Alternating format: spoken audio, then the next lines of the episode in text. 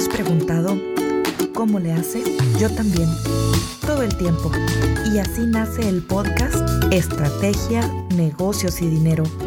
Mi nombre es Larisa Dávila y en mi trabajo como consultora de negocios me conecto todos los días con los mejores estrategas en diferentes áreas y ahora, a través de este podcast, los traigo hasta ti compartiendo las herramientas y recursos para desarrollar nuestras empresas y alcanzar la libertad financiera. Quédate con nosotros y aprendamos juntos.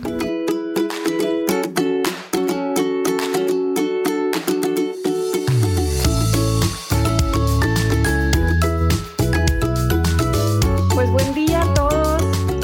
Los saludamos desde de mi parte desde Austin, Texas. Yo soy Larisa Dávila, productora del podcast Estrategia, Negocios y Dinero y consultora de negocios. El día de hoy estoy muy contenta de tener conmigo a Beto Fuentes. Beto Fuentes es originario de la ciudad de Monterrey y actualmente viaja entre Monterrey y la Ciudad de México constantemente para ofrecer los entrenamientos Sandler Training, que son entrenamientos especializados en ventas. Él es el responsable de ofrecer estos entrenamientos desde la Ciudad de México. Inicialmente Beto estudió Derecho y tiene una maestría en Derecho también. Sin embargo, siempre quiso ser el motor económico de las empresas y por lo mismo estudió finanzas, coaching y finalmente Sandler. Para Beto es muy importante enseñar a vender colaborando con la realización de las personas y de sus empresas. Es decir, no solo a vender más y mejor, sino a disfrutar de esta noble profesión. Beto, bienvenido. Hola, ¿qué tal, Larisa? Muchísimas gracias por la presentación. Así es, aquí estoy muy contento de estar contigo y con todas las personas que te siguen. Espero que esto que vamos a compartir les sea de mucha utilidad. Claro que sí. Y como dato interesante o como dato importante de mencionar en esta entrevista es que yo personalmente viajé a la Ciudad de México el año pasado en enero y me, tomé, tomé el curso de Fundamentos de Ventas Sandler, el, primer, el primero de los muchos cursos que ofrecen. Y la verdad sí me ha servido mucho mi, mi negocio para, para cuando tomé el curso, mi negocio tenía cuatro años y desde entonces he aumentado mis ventas, no solo en número de ventas, sino también en la cantidad de dinero que la gente invierte en mis consultorías. Y para mí eso ha sido clave y ha sido un punto de, cambio en, la vida de mi empresa. Y no me canso de recomendarle a las personas que en general yo, yo creo que las ventas no son, no son algo innato de, de las personas, sino que es un arte que se va aprendiendo con el tiempo. Y, y para mí fue súper importante haber tomado este curso y no solamente para mí, sino como herramienta para ayudar también a mis clientes que son empresarios. Y se los recomiendo bastante. Si no, si no han, si no han, si no han investigado, muchas veces uh, la gente, la gente generalmente cuando tiene un negocio se enfoca en el marketing de su empresa, se enfoca en las finanzas, en los contratos, no todos en los contratos, pero muchos en los contratos y en las operaciones. Pero yo he estado analizando y he estado buscando estadísticas y como un 75% de las empresas no han invertido ni un penny en el desarrollo en ventas de sus empleados. Y esto es algo, es una inversión increíble para, para todas las empresas porque son los que generan el combustible que las empresas necesitan para crecer. Y bueno, Beto nos va a decir más al respecto, pero primero le quiero preguntar, Beto, cuéntanos, ¿qué es lo que haces en Sandler? En tus palabras, por favor, descríbeme qué es lo que Sandler Training hace para las empresas. Claro que sí, Larisa. Bueno, número uno, eh, en Sandler creemos igual que tú que los vendedores no nacen, se hacen. Y en, y en ese sentido, pues todo el mundo tiene la posibilidad de convertirse en un vendedor si eso es lo que desean. Y, bueno, y precisamente a eso nos dedicamos. Somos una firma de entrenamiento en ventas.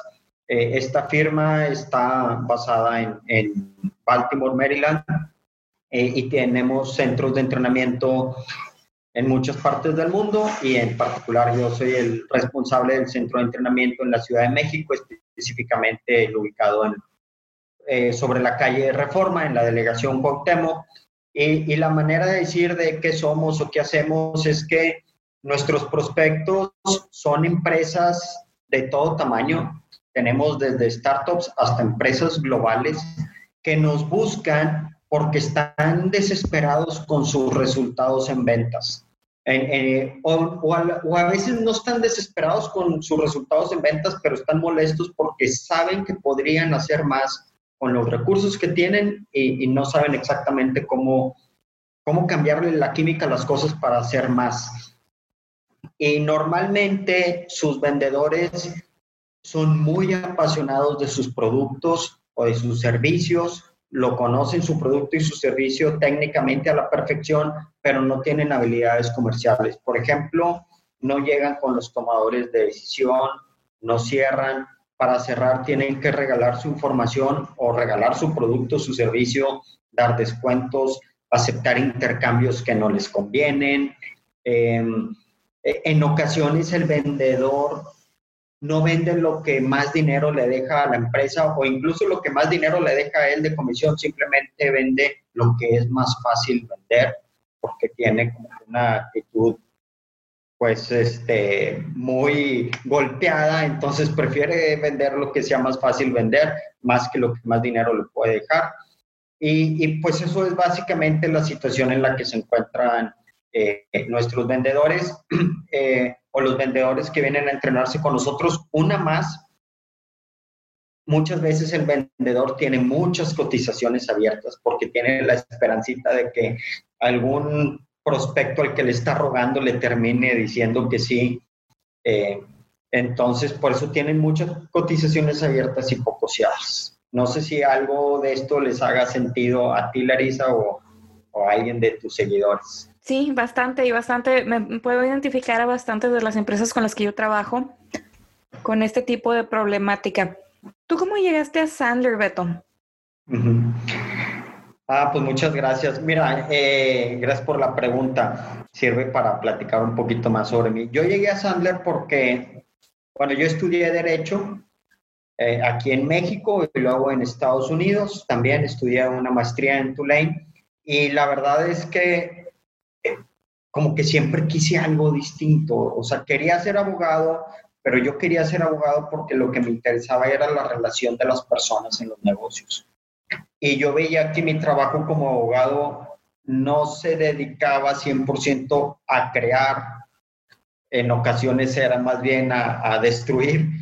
Entonces, eh, como siempre quise hacer algo, algo distinto y, y después de haber estudiado Derecho y de haber tenido puestos en empresas como abogado general, después empecé a estudiar otras cosas. Empecé a estudiar finanzas, empecé a estudiar coaching, empecé a estudiar algunos, algunos temas de negocios, precisamente estudiar Sandler, y empecé a tener puestos en empresas eh, en, en, en, donde ya no veía o ya no era nada más el abogado, ya también veía otras cosas. Y, en ese inter en donde yo dije, bueno, pues yo creo que la máxima realización del vendedor o, del que quiere ser empresario es pues ser independiente. Y, en ese inter eh, conocí a quienes son los responsables del centro de entrenamiento Sandler en la ciudad de Monterrey, que son unos extraordinarios eh, instructores. Jorge y Lilia Saunders y tienen a, como mano derecha a Ramiro González, a quien tú conoces, que también muy, buenos instructores, muy buenos vendedores, y ellos fueron los que me presentaron al mundo de, de Sandler y, ellos fueron los que me hicieron ver que pues existía la posibilidad de entrarle a esto en la Ciudad de México. Como bien dices, yo soy originario de Monterrey. Gusanito o algún este, inspiración divina me dijo que yo de todos modos podía poner este centro de entrenamiento en la ciudad de, eh, de México, a pesar de que mi familia y, yo vivamos en la ciudad de Monterrey, y así es que pues me aventé y, y, estoy muy contento porque, como bien lo dijiste en mi introducción, el resultado final de, de, aprender a vender no es nada más conseguir más dinero para tu bolsillo, es hacer relaciones ganar, ganar, número uno, y número dos, realizarte al hacerlo y hacerlo disfrutándolo. Es, es algo que los vendedores no se imaginan cuando van a nuestro curso porque típicamente la vida del vendedor dura, te dicen que no, tu jefe te regaña, este, no te llegó el pago al loan, vendiste pero no cobraste, pero sí es posible. Si uno cree que es posible, eh, claro que es posible y, y Sandler es una herramienta para lograrlo. Y muy útil. En tu experiencia, Beto, con todos los clientes que has tenido, ¿qué es lo más difícil de vender? ¿Qué es lo más difícil de vender? Mira, yo no creo que haya algo que sea difícil de vender. Yo, yo, creo que lo más difícil de vender es algo en lo que no crees, ¿verdad? Si tú no crees en tu producto, en tu servicio, te va a ser muy difícil venderlo. Pero si tú crees en lo que vendes y, además estás consciente del valor que tiene lo que estás vendiendo, eh, no se te va a hacer difícil. Yo, yo, creo que la dificultad más bien estriba en que la gente, ahorita que, que estamos en esta situación, eh, en radio o en, eh, o en post ponen, vende por valor. ¿Qué es vender por valor? ¿Verdad? Vender por valor quiere decir que no vendas dando descuentos y descuentos y descuentos, que no regales tu información. Eh, yo, creo que lo más difícil es cambiar el chip de que, de que tu servicio, tu producto tiene un valor agregado, de que le va a ser, ese valor agregado le va a hacer mucho bien a tu prospecto y, y, esa es la parte difícil realmente, porque ya que lo haces, ya que lo tienes en la mente bien establecido, entonces ya vas a poder ir y vas a poder vender lo, que sea. Ya. Es, yo, yo creo que es cierto, yo, y, y no nada más es la falta de confianza en tu producto o en tu servicio, sino también la falta de confianza en ti como persona, como empresario, a veces crees en el producto, pero se te dificulta, o sea, tú te sientes que no eres la persona indicada para hacer el trabajo, entonces es como desarrollar también la confianza claro. en ti mismo, ¿verdad? Definitivo. Mira, eh, he tenido la fortuna, una de las grandes cosas, lo que más me gusta de Sandler es que somos una red. Y, y, esta red de centros de entrenamiento de todo el mundo nos juntamos al menos tres veces al año. Y, y me he sentado en mesa con, con, gente que es, que es extraordinaria en las ventas y en enseñar a las ventas. Y siempre que les hago esta pregunta, sobre todo a esas personas, y les digo, si tú tuvieras que escoger entre confianza en ti mismo por un lado o experiencia y conocimientos, y tienes que escoger una de estas dos, confianza en ti mismo o experiencia y conocimientos, nada más una, ¿cuál escogerías? Y de manera unánime, la respuesta siempre es la misma, confianza en ti mismo. Experiencia y conocimientos no es tan importante. Aquí a lo mejor vamos a ver algunas cosas, algunas técnicas, algunos tips, pero la verdad de las cosas es que cuando tienes lo primero, lo demás se te va a dar y a lo mejor no vas a tomar un curso Sandler, pero vas a tomar un curso de alguna de las otras metodologías que también son muy buenas, Miller Hyman o, o Spin o Challenger o lo que sea. El objetivo es haz lo que tengas que hacer para tener confianza y entendimiento. Y mi, y mi principal sugerencia porque luego los gerentes de ventas vienen y me dicen, Beto, es que mis vendedores no están motivados además de decirles que tienen que establecer muy bien sus metas, les digo, establecen metas que el objetivo no sea llevar dinero a la empresa, que el objetivo sea robustecer la confianza del vendedor. Como que, por ejemplo, no le digas que tiene de meta sacar 10 citas de 10 llamadas en frío. Dile que su meta es levantar el teléfono 10 veces. Eso sí lo puede hacer. No sabemos cuántas citas va a conseguir, pero sí puede levantar el teléfono 10 veces. Entonces, que esa sea la meta, para que al final del día él se sienta que ha cumplido con una meta y eso va a robustecer su confianza. Claro, sí, pues es, es completamente reculturizar tanto a los vendedores como al dueño de la compañía. Y en una conferencia me estaban, me, me, preguntaron a mí que cuál era el mayor obstáculo de los pequeños empresarios el día de hoy. Le digo, pues el pequeño empresario. Muchas veces el pequeño empresario es el que se pone los mismos obstáculos de, de crecimiento. A mí me dice una, una clienta hace un par de años, me dice, es que si yo vendiera como mi competencia, dice, mi mayor fuente de clientes es mi competencia, porque es tan mala que todos sus clientes se vienen conmigo. y luego me dice, el problema y lo que yo no entiendo es por qué se van con ella primero, o sea, por qué tienen que ir a gastarse la mitad de su presupuesto allá para luego venir conmigo. ¿Por qué no mejor se vienen directamente conmigo y yo los atiendo y les cobro los dos y les hago mejor trabajo? Y le digo, el problema es que tú no tienes ni la mitad, a pesar de que tú tienes el triple o cuádruple de los conocimientos de esta persona, esta persona tiene cinco o diez veces más confianza en sí misma que tú. Entonces, es una excelente vendedora porque le encanta vender, porque, porque cree muchísimo en ella, solamente que en la hora de la ejecución no es tan buena. Y trabajamos por un tiempo, debería de haberla, debería de haber aquel entonces tenido el entrenamiento Sandler para mandarla para allá, pero sí, a ella le faltaba mucho creer en sí misma como empresaria eh, para, poder vender sus servicios sin que sus clientes tuvieran que pasar una mala experiencia antes de llegar a ella. Claro. Y bueno, aquí entra una plática que estábamos teniendo ahorita eh, afuera del aire, donde tú me estabas explicando el término acuerdos previos. Ah, sí.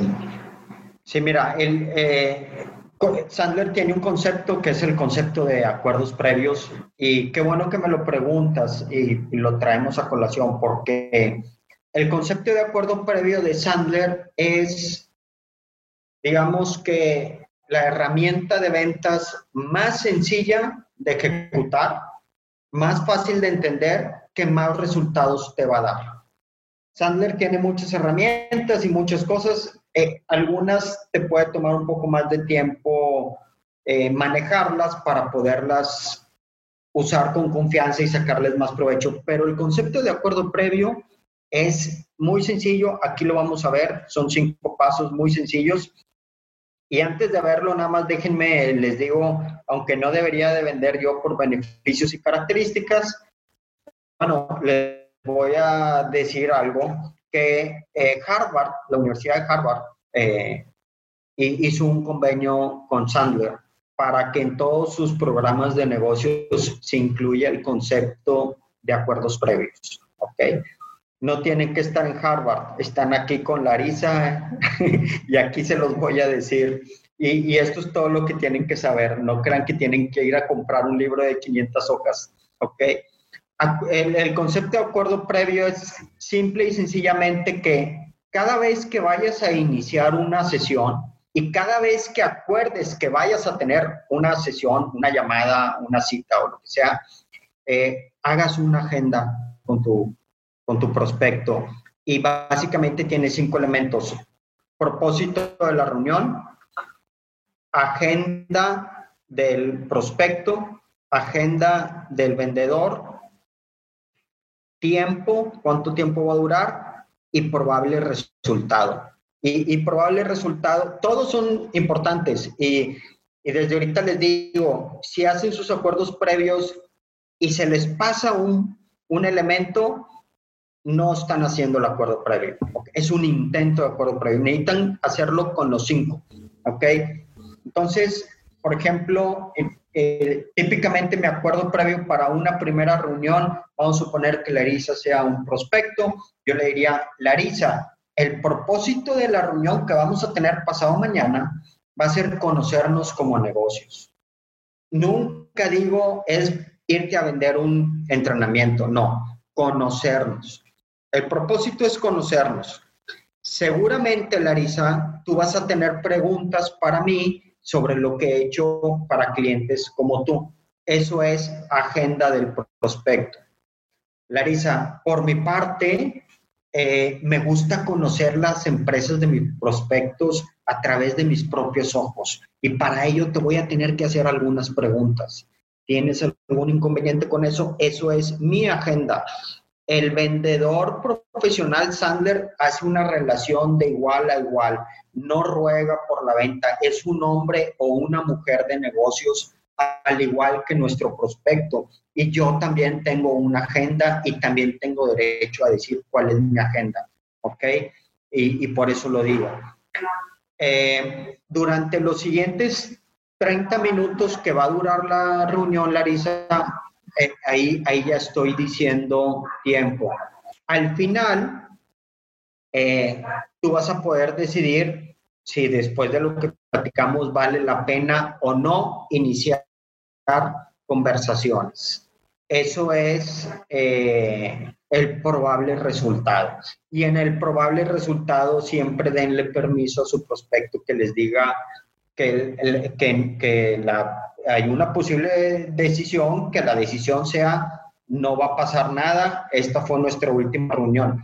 No le tengan miedo a eso. Eh, y entre más lo digan, menos les van a decir, esta fue la última reunión porque le están quitando presión a la venta. ¿Ok? Y al final es un acuerdo previo. Eso quiere decir que no es una, no es una agenda impuesta por el vendedor, es una agenda propuesta por el vendedor, pero es de común acuerdo. Entonces, al final siempre le tienes que decir a tu prospecto, Larisa, ¿estás de acuerdo con esto? Y, tienes que pues recibir su confirmación. Y entonces, en vez de que, en vez de que el prospecto eh, te lleve al baile de la compraventa y se hagan las cosas como él dice, cuando él dice y, a la velocidad que él dice, ya estamos empezando a tener un acuerdo de uno a uno. Y por eso es muy importante porque le da, le da la vuelta a 180 grados a la venta tradicional. Bueno, eso, eso me parece que les va a ser bastante útil a, a las personas que nos escuchan y ya que, ya que nos estás dando terminología, escuché un término que es de los que más me gustan de este programa y es el baile de la compraventa. ¿Me puedes explicar por qué se me iban los clientes antes? claro que sí. Claro que sí. El baile de la compraventa eh, es cómo vendemos y cómo nos compran de manera habitual, ¿ok? Y, a lo mejor lo voy a decir de una manera un poquito exagerada para hacer ver el, caso. No estoy diciendo que así sea como todos ustedes actualmente venden, pero si no han tomado una metodología o un sistema en particular, más o menos así es como le hacen, o así es como le hace, como decimos acá en México, el típico vendedor de la plaza de la tecnología, ¿no? Este, que es, es, es como una pulga en donde se venden cosas de tecnología de segunda mano, eh, sin querer demeritar a nadie. Pero bueno, en, en esos lugares el vendedor típicamente lo que hace es rápidamente querer llamar la atención vengan, vengan, aquí estoy, eh, pone un local bonito. Si es una feria o una exposición como las que hacen en Guadalajara, van a contratar a decanes de muy buen ver porque quieren llamar la atención, ¿ok? Este beneficio, a este costo, te voy a dar este servicio, eh, con esta calidad, etcétera, etcétera. Y tan pronto terminan de hacer su presentación, quieren cerrar. Oye, ¿sabes qué? Este, ¿cuántos vas a querer? ¿Cuántos gadgets te vas a llevar de los que vendo yo? Quieren cerrar de inmediato. Y típicamente el siguiente paso es inicia la persecución, porque el prospecto te dice, pues déjame pensar. Entonces, eso es lo que el vendedor trata de hacer.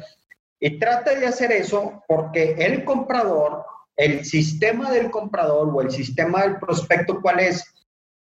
Número uno, nunca te dice realmente qué es todo lo que quiere. Nunca llega y dice, ah, mira, ahí viene Larisa, le voy a decir cuánto tengo de presupuesto, qué es lo que quiero pagar. Obviamente que no, porque eh, normalmente cuando oímos la palabra vendedor se nos viene a la mente aquella persona que nos va a insistir, que no nos va a dejar hablar, que nos va a querer vender todo, eh, todo el tiempo, que nos va a estar molestando, etcétera, etcétera. ¿Ok? Entonces, por eso nunca nos dicen realmente lo que quieren. Lo número dos, eh, oye, pero ¿por qué sí me dio la cita? Porque a veces, aunque estamos vendiendo como si fuéramos vendedor de tercer nivel de la Plaza de la Tecnología, ¿por qué si me dan la cita? Ah, bueno, te dan la cita porque quieren tu información, porque tu producto tu servicio es muy valioso para ellos y quieren información, quieren saber cuánto cuesta, quieren saber cómo resuelves el problema, quieren saber eh, qué tan a la vanguardia está tu solución, quieren saber quiénes son tus otros clientes, quieren saber qué es lo que haces para su competencia y entonces por eso sí te dan la cita. Y número tres eh, del, sistema del prospecto es evadir el compromiso. Eh, normalmente el prospecto te dice, déjame pensarlo, eh, tú no me llames, yo te llamo, lo vamos a ver, yo te busco, etc. Y el paso número cuatro del, del baile de la compraventa o del sistema del prospecto es que tu prospecto entra en el programa de testigo protegido y ahora sí no lo vas a localizar por ninguna forma, ¿verdad? Ese es el baile de la compraventa. En ese baile de la compraventa, ¿quién es el que dice cómo vamos a bailar vendedor y prospecto? ¿Qué tan pegaditos? ¿Qué tan rápido o qué tan lento? ¿Cuándo empieza y cuándo termina el baile? Es el prospecto. Y ese es un baile de la compraventa que no nos conviene. Cuando te diga Larisa o cuando te diga un instructor Sandler, oye, lo que me platicas es que te llevaron al baile, es algo malo. Y, la, y la medicina para que no te lleven al baile, entre muchas otras cosas, es lo que acabamos de decir del acuerdo previo, ¿verdad? Porque ya no es, ya no es el baile del prospecto, ya es de los dos. Sí. Sí, a mí me déjame nada más decir una cosa. Es bien importante el acuerdo previo porque en el baile de la compraventa, el, tu prospecto está esperando que le lleves una presentación. dime qué traes, enséñame lo que traes, ¿verdad? Entonces, tú le tienes que decir a tu prospecto desde antes, oye, esta reunión no es para enseñarte lo que traigo, es para conocernos como negocios y para ver si vale la pena iniciar conversaciones o no. ¿Ok? Si no le haces una de ese tipo, va a empezar la reunión y él va a decir, ¿por qué no me sacas tu cotización de una vez? ¿Verdad? Pero bueno, es, es lo último que quería comentar. Adelante. sí, no, es muy bueno. Muchísimas gracias por compartir esta información. Yo estoy segura de que muchos caemos en este, en este error a mí me pasa que yo, por, por, por, por, motivo de mi negocio, yo soy, yo tengo que hacer investigaciones de mercado, entonces constantemente estoy hablando a la competencia de mis clientes para extraerles la información. Y, y los vendedores de la competencia están tan acostumbrados a que les hablen y les pidan la información que me toman tres, cuatro minutos sacarles los paquetes, los costos, y, y al final, o sea, ya que les extraigo toda la información, le digo, ah, bueno, déjame lo voy a revisar con mi esposo. y entonces yo ya sé, yo ya sé que lo voy a revisar con mi esposo es clave para decirles, ya no esperes que voy a hablarte, ¿verdad? Claro. Y a mí me pasa que yo mi primera consulta de negocio siempre es gratis. Y cuando alguien me dice, ah, déjame lo voy a revisar con mi esposo, yo también digo, ah, sí, está bien. Pero ya ni siquiera le doy seguimiento porque ya sé que ellos también estaban extrayendo información de mí. Ok. Antes de tomar entrenamientos de ventas, yo este, sí tenía el problema de que decía toda la información. Y ahora soy un poco más precavida a la hora de decir, de, compartir los detalles de, mis servicios. Y también se lo sugiero a mis clientes, que tenemos que tener mucho más cuidado a la hora de compartir toda la información, porque no queremos que nadie nos lleve al baile. Exactamente. Entonces, si cuidamos muchísimo la información, no la, no la compartimos, o sea, no, en terminología, en terminología del entrenamiento, no dejamos los dulces en el lobby. Exacto, esa es muy buena. ¿Te acuerdas de, de, la regla Sandler? La regla Sandler es no riegues de dulces el lobby de tu prospecto. O sea, no le des toda la información. ¿Ok? Tienes que detectar si lo único que están haciendo es sacando información. Y, y es muy importante porque si, si realmente es lo único que quieren, pues tú tienes la opción eh, de decirle, oye, típicamente cuando me piden la información así de rápido, no es tanto porque al final del día me vayan a comprar o no, sino como que ya tienen al proveedor establecido y nada más quieren hacer una comparativa. ¿Es este el caso? Y déjame decirte, Larisa, que si es el caso, no tengo ningún inconveniente. Te puedo ayudar en esta ocasión y te puedo mandar información para que cumplas lo que tienes que cumplir con tu jefe. Lo único es que pues te preguntaría de qué otra manera me puedes ayudar tú a mí más adelante, porque como entenderás, yo no vivo de presentar cotizaciones. Eh, y, entonces simplemente puedes sacar esta conversación adelante y, y, tú le puedes ayudar a tu prospecto a lo que él quiere, puedes dejar el momento y dejarlo ir porque también regla Sandler que dice no puedes perder lo que no es tuyo. O sea, ese no era tuyo. Antes de hablar, nunca fue tuyo. Entonces, pues qué mejor descubrir que ese negocio no es tuyo para sacar algo más de beneficio para ti, ¿no? Súper. ¿Me puedes dar, eh, o sea, como alguno, uno o dos ejemplos de clientes que tú crees que su calidad de vida como empresarios se y dio un giro de... Ahora sé que 360 grados es llegar exactamente al mismo lugar. 180. 180, ok. Entonces, ¿me puedes decir, me puedes compartir algún caso, algún cliente, alguna empresa que haya dado un giro de 180 grados con el, que hayan visto de la noche a la mañana cómo su negocio se mejora después de educar a su personal y nutrirlos con entrenamientos de ventas? Claro. Pues bueno, el primer caso eres tú y ya lo dijiste hace rato. Pero bueno, veamos otros casos. Mira, eh, tengo un caso, hay un caso que a mí me gusta mucho platicar porque es de unos jóvenes que son una startup eh, mexicanos que ellos eh, agarraron el reto de ser una startup que el producto o el servicio más bien que ellos venden, sus únicos clientes son compañías de seguros.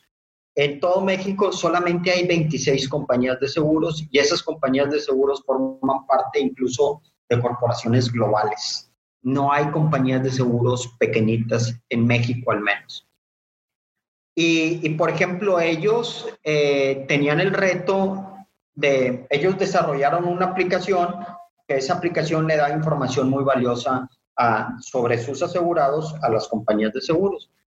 Y pues como todas las aplicaciones, hacen el código y haces la aplicación y ¡pum! Ya está listo. Y si lo implementas en una compañía o en otra, ya el costo de adaptarlo a una compañía u otra es casi, es muy pequeño, ¿no? Y sobre todo en México. Entonces ellos regalaban sus planes piloto. No, yo te hago tu plan piloto y lo regalo. Y lo estuvieron regalando. Y cuando vinieron al curso, les dijimos, oye, esas cosas no se regalan. No riegues de dulces el lobby de tu prospecto. Eso es algo que tiene valor. O sea, tú lo vas a hacer gratis o lo podrías hacer gratis, pero para tu prospecto le vas a dar mucho valor. Y entonces hablamos de un tema que le llamamos concepto robusto del dinero. Y, desde un inicio empezaban a hablar con sus prospectos y hablaron con una compañía que de hecho su sede está en Alemania y les dijo, mira, en caso de continuar, lo que seguiría es hacer un plan piloto. Y el plan piloto tiene una inversión de 300 mil pesos. Y para no hacerles el cuento largo, hicieron el, el proceso de de, vender este plan piloto por, por 15 mil dólares y lo concluyeron y lo cerraron y lo vendieron. Ahorita no sé en qué va, yo creo que ya han de haber vendido el proyecto completo, espero que así sea, pero al menos sí quiero decirte que un plan piloto de 15 mil dólares para ellos tuvo un margen de utilidad, no sé, del 80%. No suena nada mal. No suena nada mal. Y fue pura decisión de, a ver, lo que le vamos a dar tiene un valor, ellos van a sacarle beneficio de ese valor. Eh, a mí me costó desarrollar esto, pues lo voy a vender. Y, te, te, quería empezar a platicar que, que lo que ellos hicieron fue desactivar bombas, porque Empezando el proceso, le dicen a su prospecto, en caso de continuar, lo que sigue es un plan piloto y el plan piloto cuesta más o menos esto. ¿Tienes algún inconveniente? En, vez de que de repente te llegue la sorpresa, ah, es que no me dijiste que el plan piloto tenía costo, no, sácalo tú desde antes, ¿verdad? Y, me gustó mucho que también desactivaban otras bombas. Eh, ellos cuando hablan con las compañías de seguros, imagínate, una compañía de seguros tiene muchos procesos muy rígidos por el simple servicio que venden y por la estructura que tienen, son empresas globales, ¿no? Entonces, me encantaba. La verdad es que eh, estas personas son excelentes participantes porque llegaban con las compañías de seguros y les decían, oye, nosotros somos una startup de dos personas. Y bueno, pues ustedes son una compañía de seguros con un capital de millones de dólares, oficinas en todo el mundo, y quizás a ustedes no les gusta hacer negocio con empresas como nosotros y estarían buscando una empresa de su mismo tamaño. ¿Es esto correcto? Y, obviamente les decían, pues no, pues a ver si quiero hablar contigo. ¿ah? El, solo hecho de desactivar ese tipo de bombas pues te habla de, wow, o sea, ¿quién se atreve a hacer esa pregunta? El vendedor tradicional lo que batalla por conseguir una cita y lo que quiere es llegar y sacar y, dar todo su producto y todo su servicio.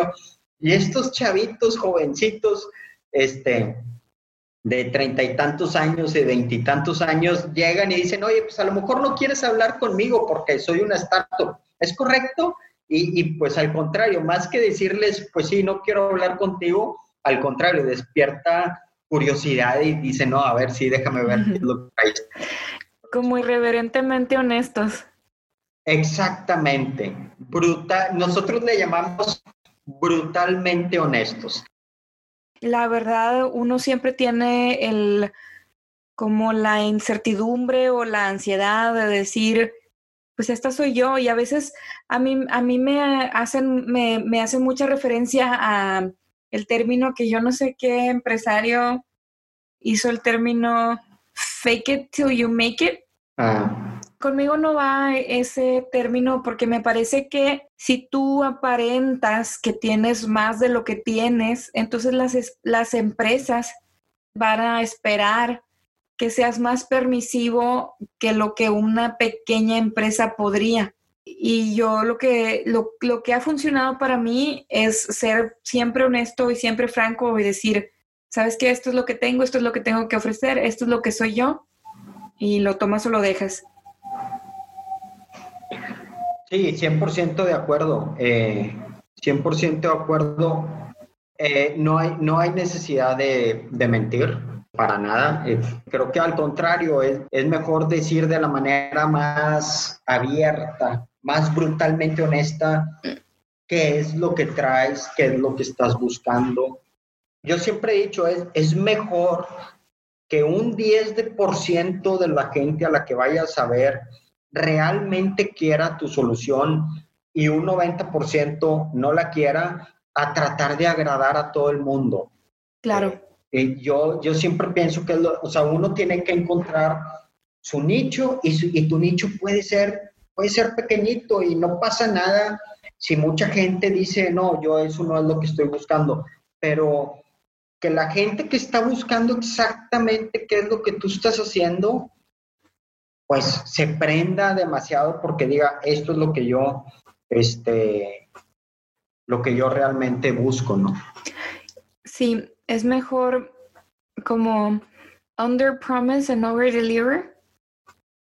no sé cuál sería la, traducción en español, que, que ser como bastante conservador a la hora de prometer resultados con la empresa y dejar al cliente extremadamente satisfecho con los resultados que sobreprometer con la con, el factor y la posibilidad de que posiblemente no puedas entregar lo que prometes. Entonces, a veces corres más el riesgo de no, bueno, la gente cree que corres el riesgo de no conseguir el trabajo por ser franco, ser honesto, brutalmente honesto, pero yo creo que es un riesgo mucho mejor no obtener el cliente siendo honesto que sí obtener el cliente y ser deshonesto. Sí, 100% de acuerdo contigo. Ser honesto. Bueno, me han preguntado muchas veces, ¿qué garantía me das de que voy a tener resultados al tomar tu metodología? Y, por ejemplo, yo nunca les digo, no, vas a ver que vas a tener 50% más de cierres. La garantía te da Harvard de que entre una persona y estudie la carrera de Derecho y sea un excelente abogado. O sea, no te dan la garantía. Yo sé que el sistema funciona. Sí. A tomar el curso y no aprender nada y no hacer nada y eso yo no te lo puedo, no te lo puedo garantizar, ¿no? Sí. Este, y también me han dicho, oye, ¿cuál es la diferencia entre tú y Miller Hyman o Challenger u otro sistema? Y también siempre les digo, sería injusto hablar de ellos porque no conozco a ellos tanto como puedo hablar de Sandler, que sí lo conozco muy bien. Y entonces no hablar mal de la competencia, más bien habla de ti y listo. Lo más que he llegado a decir es, mira, lo que yo sé que hace mucha diferencia es que las otras metodologías no tienen tanta presencia en México y creo que la simple diferencia es que yo estoy ahorita aquí y ellos no están aquí. Pero creo que Sandler lo que siempre ha dicho es que debes de tener un sistema y yo te aseguro que si tú sigues un sistema a la perfección, sea el nuestro o de cualquier otra firma, vas a tener mejores resultados. Es lo más que he logrado decir. Es como las dietas, ¿no? O sea, ¿cuál es la mejor dieta? Pues la que llevas a cabo. Exactamente, exactamente. la que sigues al pie de la letra. A mí también me han tratado de carear algunas veces con alguna otra. Yo creo que a todos los empresarios nos intentan carear con nuestra competencia. Yo al principio posiblemente me vi, caí alguna que otra ocasión y no digo que nunca más vaya a volver a caer, porque a veces el ego se pone de por medio y cuando te dicen algún comentario, duele, ¿verdad? O sea, de que, ouch, pero generalmente trato de, tomar a las personas, especialmente los que ni siquiera son tus clientes, muchas veces son prospecto y te, te intentan carear con la competencia. Y yo les digo, bueno, excelente persona, qué bueno que vas a ir con él o qué, qué bueno que vas a ir con ella. Me lo saludas mucho y le dices que la próxima vez que lo vea le regreso su vasija. entonces he tratado de desarrollar comunidad con, mis, con mi competencia y llegar al punto de colegas. Y los ayudo cuando veo que tengo muchísimo trabajo o, por ejemplo, les digo, no, pues sabes que no te voy a poder atender en los próximos tres meses. ¿Tienes la opción de esperarme o tienes la opción de pasar, de que te refiera con alguno de mis, de mis colegas y puedas hablar con ellos? Entonces, nosotros como vendedores tenemos que tener mucho cuidado de no caer en el juego del careo, que, alguna persona, que cualquier persona que tiene experiencia, muchos años de experiencia, va, a evitar carearte porque saben que a nadie es una posición muy incómoda o son técnicas bastante que, que, que ah, posiblemente que se usaban en el pasado, pero que ya no se usan actualmente y que lo mejor es tener armonía entre todas las industrias y todos los proveedores. Claro, sí, no, me parece muy bien. Yo, yo lo que te iba a decir ahí es que el tema de la competencia hay que atenderlo con preguntas. Oye, qué bien que estás viendo mi a mi competencia y, y ¿eso qué significa? Que ellos te digan, no, pues significa pues lo que sea que te vayan a responder. Significa que no te vamos a dar el contrato. Oye, eh, pues qué bueno. Y el hecho de que estés viendo mi competencia, supongo que me lo dices es porque algo has oído de ellos que te gustó. ¿Valdrá la pena que sigamos platicando nosotros o ya te vas a ir con la competencia? ¿Sí me explico? Hacer preguntas de ese tipo. Cuando también te dicen, oye, fíjate que estamos muy contentos con nuestro proveedor actual. Perfecto. Otra pregunta. Oye, Larisa, qué bueno que están contentos con su proveedor actual. Es una bendición. A mí me gustaría estar contento con todos mis proveedores. Dime una cosa. Supongo que no hay razón alguna que te haga cambiar de proveedor. ¿Es correcto? Otra vez, con preguntas abiertas, preguntas que aparentemente no son lo mejor para ti, simplemente vas a empezar a descubrir la verdad. Porque también seamos sinceros, te quieren carear con la competencia, te quieren hablar de los proveedores actuales que están muy contentos para bajarte el precio, para hacerte que ruegues por la venta. Entonces, no hay que caer en ese juego porque nos van a llevar al baile.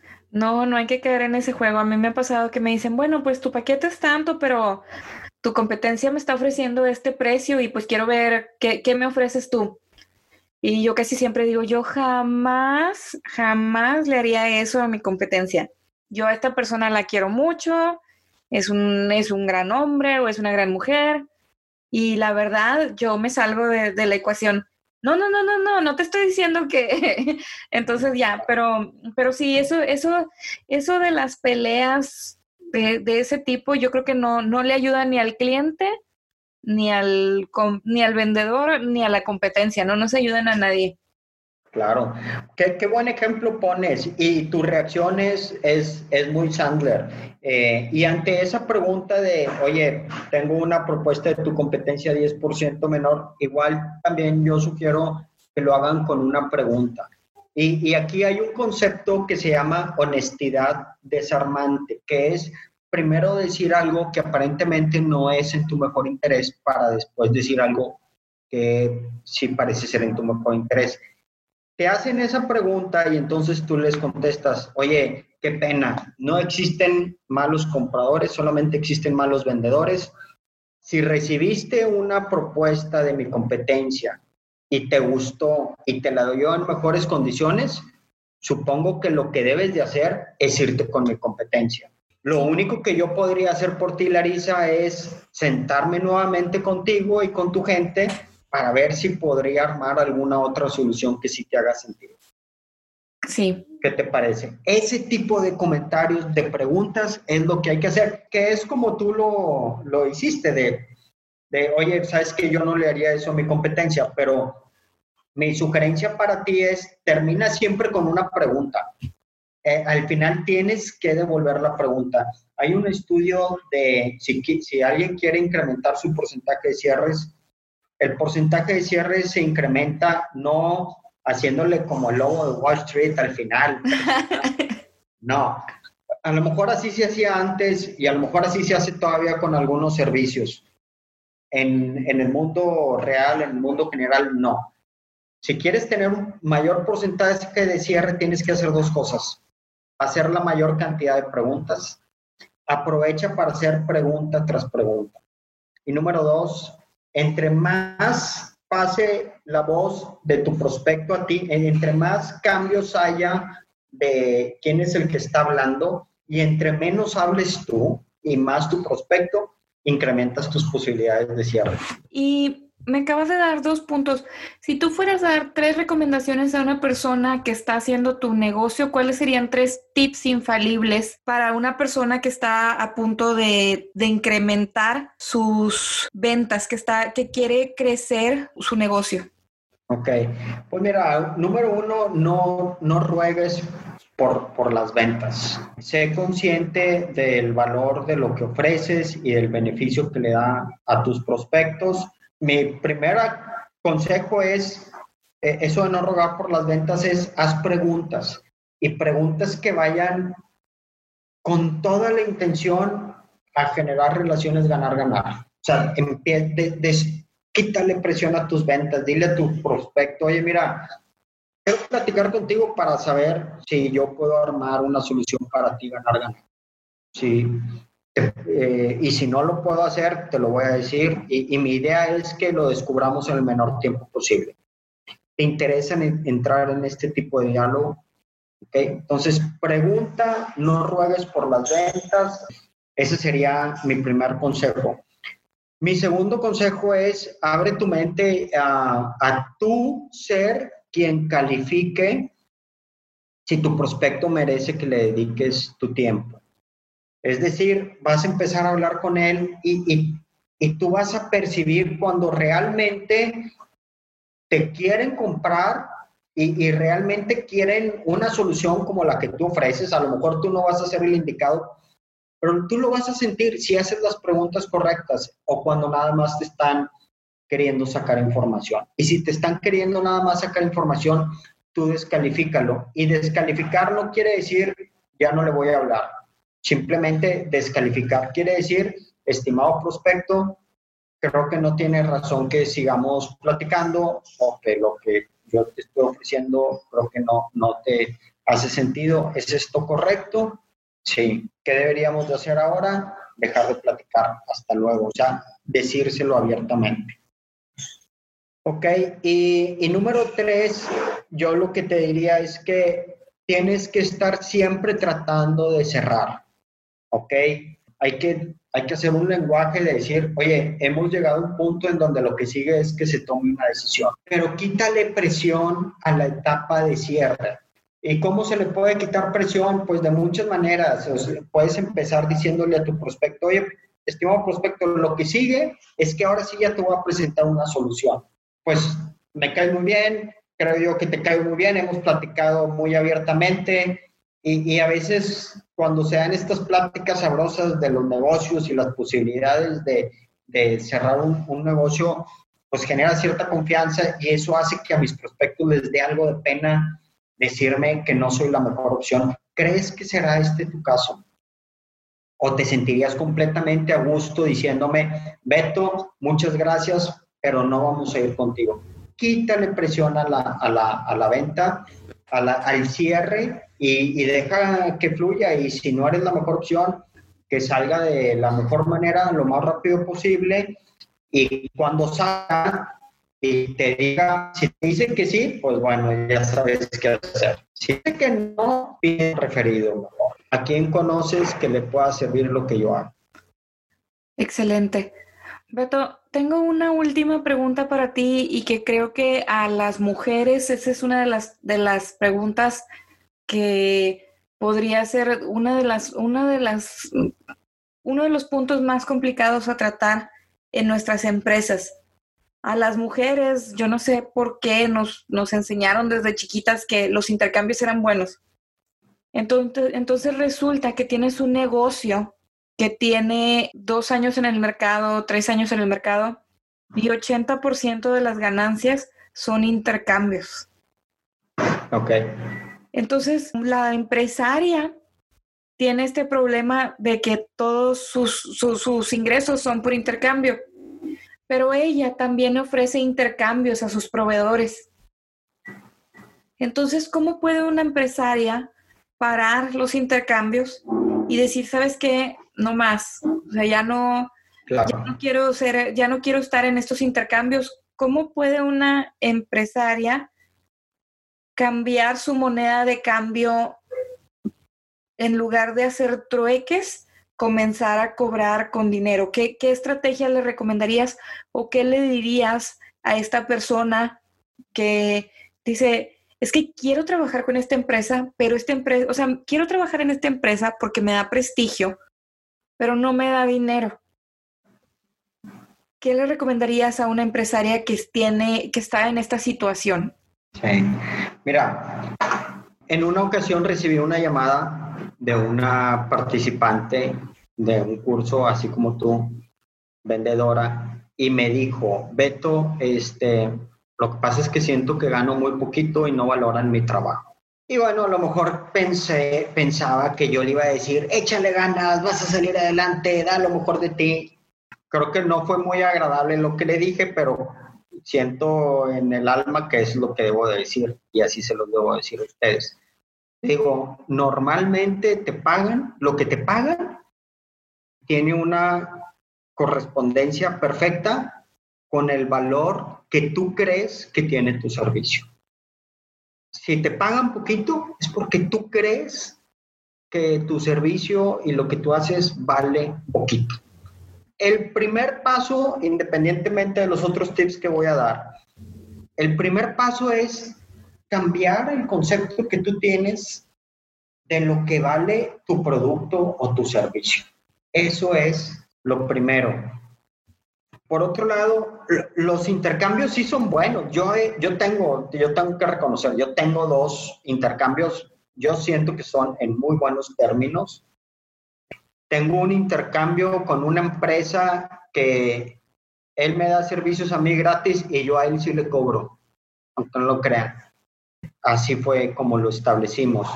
Eh, tengo otro intercambio con otra empresa en donde dijimos desde un inicio, mira, eh, no sabíamos cuánto valían muy bien sus servicios, ni, ni yo los de él, ni él los míos.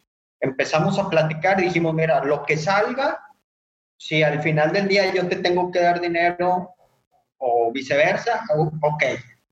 Y también salió que me terminó pagando como 3.500 dólares en efectivo más el intercambio y lo que me dio es muy valioso para mí. Entonces, pues, o sea, yo creo que el problema no es si recibes o no intercambios, el problema es que estás regalando tu trabajo. ¿Verdad? No estás, no estás cobrando. Y yo lo que te diría es, yo lo que les sugeriría ya como tip específico, desactiven bombas si ya tienen 800 cremas ahí en su, en su closet, y si ya no pueden recibir más cremas o más zapatos. Es muy factible, es muy factible que tengamos toda la casa llena de cremas y es muy factible. Yo en un momento tuve una pared llena de libros, cremas, joyas. una persona, una persona ni siquiera me preguntó, un día llegó una persona a mi oficina y ya traía una mochila grande y cuando empezamos a hablar de costos, me dijo, mira, te voy a enseñar mis bolsas y mis blusas y quiero ver cuál es la bolsa que vas a adquirir para ver cuánto, o sea, para ver este, cómo te voy a pagar. O sea, no sé si te voy a pagar con tres bolsas y una blusa o con dos blusas y una bolsa, pero traigo más o menos como 500 dólares en, en, en, producto para, para hacer el intercambio. Y le digo, no, o sea, no. Le digo, es que yo ni siquiera uso bolsas. Y honestamente, tus blusas están muy bonitas, pero yo me he visto horrible. O sea, yo me he visto con blusa, un, blusas unicolor, que me pongo la misma blusa todos los días de la semana y así soy muy feliz. O sea, yo soy a la, a la, Steve, a la Steve Jobs. Pero sí, entonces, para resumir, tú le dirías a una persona que recibe muy poco pago o que recibe solo intercambios, que tienen que analizar por qué ellas sienten que solamente merecen eso que les están pagando. Por un lado, y, bueno, y ya que sepan y que digan, a ver, lo que yo algo vale, vale 5 mil dólares y voy a cobrar 5 mil dólares en dólares de, eh, de los Estados Unidos de Norteamérica, entonces el siguiente paso y el siguiente tip específico, yo les diría, así como les platiqué de mi cliente ahorita, que desactiven bombas. Si vas a ir con un prospecto que sospechas que va a traer en su cajuela todas las bolsas, todas las blusas, antes de hacer la cita, dile, oye, eh, como le hicieron mis, mis, eh, participantes de la Ciudad de México, oye, en caso de continuar, quiero decirte que mis servicios yo los recibo en dólares estadounidenses y no estoy abierta a intercambios. Quizás tú estás buscando hacer negocio con alguien que quiera un intercambio y, quizás esa puede ser la razón por la que me descalificarías a mí. ¿Es correcto? Pregúntale, sea aventada, sea usada. Dime una cosa, imagínate que tú estás buscando a, a un influencer para que te haga vender tu producto y, puedas tener ventas por 100 mil dólares o por un millón de dólares. ¿A quién quieres contratar para que te dé ese servicio? ¿A alguien que te diga, oye, a mí me pagas 10 mil dólares en efectivo por eso? ¿O alguien que te diga, oye, yo te voy a tomar todas las cremas, todas las blusas, todo? O sea, ¿quién, ¿quién de los dos crees tú que es más posible que te dé resultados? Pues la persona que tiene la seguridad para pedir lo que está buscando. Claro. Ahora, hay que entregar también. ¿verdad? Eh, esa es la otra cosa. Y, y a lo mejor también, pues no sé, a lo mejor igual y también queremos recibir las cremas o las blusas, porque a lo mejor no estamos seguros de poder dar el resultado. Yo lo que te diría es, tú aviéntate, o sea, normalmente es falta de confianza y no es falta de experiencia ni es falta de conocimientos. Y, si te avientas y la primera ocasión no lo consigues, no consigues generarle el millón de dólares a tu cliente en ventas con lo que tú hiciste, yo sí te voy a asegurar que vas a aprender una lección muy importante. Y lo único que va a suceder es que vas a aprender. Entonces, yo yo les diría, no, no, nada más que no sea tampoco engañar. O sea, si saben de plano que no le van a conseguir el millón de dólares de ventas, pues no lo hagan. ¿Verdad? O, hagan otro proyecto y te va a conseguir 250 mil dólares o otra cosa. Pero normalmente ustedes se tienen que poner retos y metas que digan, híjole, ¿sabes qué? Levantándome más temprano, acostándome más tarde, quitándole tiempo a mi esposo o a mi esposa, quitándole tiempo del paseo a mi hijo, no lo voy a lograr. Tengo que hacer algo distinto. Sus metas tienen que ser así. Ya ves que hay metas que dicen que tienen que ser smart. Yo, a mí, me, yo prefiero las metas DOM. No sé si las conozcas, las metas DOM. DOM, smart, pues ya sabes, es específico, medible, realizable, eh, en un tiempo, etcétera. Y las DOM es Dream Driven, la U es Uplifting, la M es eh, Motivating y la B es Bold, atrevida. Pónganse metas DOM, no se pongan metas SMART. Esa es, eso es lo que yo sugiero. Reconozco que hay una enorme cantidad de personas que son muy estructuradas. En Estados Unidos, hasta las personas que no son estructuradas son estructuradas.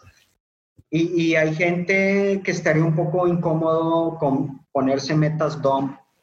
Pues pónganse metas SMART entonces, pero, pero que sean realmente retadoras, que, que realmente tengan que dormir tres o cuatro noches con el problema para saber cómo la van a, a cumplir. Excelente. Pues yo te voy a ser brutalmente honesta. Me encanta hablar de ventas. a mí también. Y me gusta más vender. y más, más me encanta vender. Pues muchísimas gracias, Beto. Yo creo que con esto ya estamos pasándonos un poquito de la hora. Muy bien, muchas gracias. Y bueno, tenemos entrenamientos en línea, presenciales ya no tenemos, pero tenemos ahora, entrenamientos en línea eh, y entrenamientos por este medio como el que estamos utilizando ahora. Y, me encantaría platicar con ustedes para conocer sus retos y ver si deberíamos de iniciar conversaciones o no. Ya ven, así háganle. ya te estoy escribiendo y ya me habías vendido a mí el año pasado. Okiroki, pues entonces muchísimas gracias por eh, toda la información que nos diste el día de hoy. Tengo muchísimo que procesar. A mí me ayudó este entrenamiento y creo que a todos nos puede ayudar saber cómo vender mejor nuestros talentos y nuestras soluciones para generar más ingresos, más, más abundancia financiera, que a la vez nos va a ayudar a ayudar más a nuestra comunidad. Entonces es bien importante que de vez en cuando le echemos una revisada a nuestra estrategia de ventas, vender no es innato. Vender es algo que se tiene que perfeccionar, se tiene que mejorar, se tiene que educar y hay opciones. Solamente es cuestión de que nos separemos de las de apagar fuegos, pequeños fuegos por aquí y por allá y que tengamos una estrategia más educada, más planeada, más innovadora y que nos ayude a ser más efectivos en atraer abundancia financiera. Muchísimas gracias a Beto por estar con nosotros y muchísimas gracias a todas las personas que nos escucharon el día de hoy. Gracias. De nada. Hasta luego, Larisa. Fue un placer estar contigo y te, deseo lo mejor a ti, a, tu comunidad y estamos al pendiente para colaborar en lo que se pueda. Estoy regalando sesiones uno a uno a quien simplemente me lo solicite sin mayor trámite. Pues también eso es algo que puedes ofrecer total y absolutamente sin ningún compromiso eh, y, y con el único afán. De hecho, le estoy llamando que es una sesión de adaptar tu proceso de negocio y tu estrategia de ventas ante esta situación. Y, esto se me ocurrió, perdón que me esté tomando dos minutitos más del tiempo, pero esto se me ocurrió porque hace unos días me habló un prospecto, un cliente, y me dijo, Beto, lo que estuvimos platicando el otro día ahí de manera informal después del entrenamiento, no sabes los resultados que nos dio. Ya tenemos un cierre y esto es real en esta situación. Ya tenemos un cierre y tenemos dos prospectos más calificados que nos llevó a consecuencia de esa plática que tuvimos. La verdad, les soy sincero, no sé ni qué le dije a ese cliente en ese entonces. Seguramente al estilo instructor Sandler le hice algunas preguntas. Él descubrió por sí solo que tenía que cambiar su estrategia y ya le dio resultados. Y bueno, y si eso lo podemos replicar con tu comunidad, Larisa, y este, con quienes nos escuchan, yo por mí encantado, ¿ok? Claro que sí. Muchísimas gracias. De nada, Larisa, hasta luego. Un abrazo en la distancia. gracias, un abrazo por Zoom. Bye. Bye. Amigos, Beto me dejó una liga especial para que hagan sus citas de 30 minutos completamente gratis y la pueden encontrar en el video de YouTube. También lo pueden encontrar en la biografía de Instagram o en mis redes sociales en cualquiera de las redes sociales de Estrategia, Negocios y Dinero. Ahí va a estar la liga para que ustedes metan la información y pidan sus citas de 30 minutos. Y nuevamente, muchísimas gracias a Beto por hacer posible esta oportunidad para todos ustedes. Muchísimas gracias y por favor tomen ventaja de esta gran oportunidad. Les mando un fuerte abrazo y seguimos en contacto. Y esto es todo por ahora. Si te encantó la información, compártela con alguien que pueda beneficiarse al escuchar este episodio. Si tú conoces a un estratega en negocios y dinero, por favor nomínalo para nuestros siguientes segmentos. Nos puedes encontrar en Facebook, Instagram y LinkedIn como Estrategia, Negocios y Dinero. También puedes visitar nuestro sitio web estrategianegociosidinero.com o escríbeme a larisa arroba con tus recomendaciones. Hasta la próxima.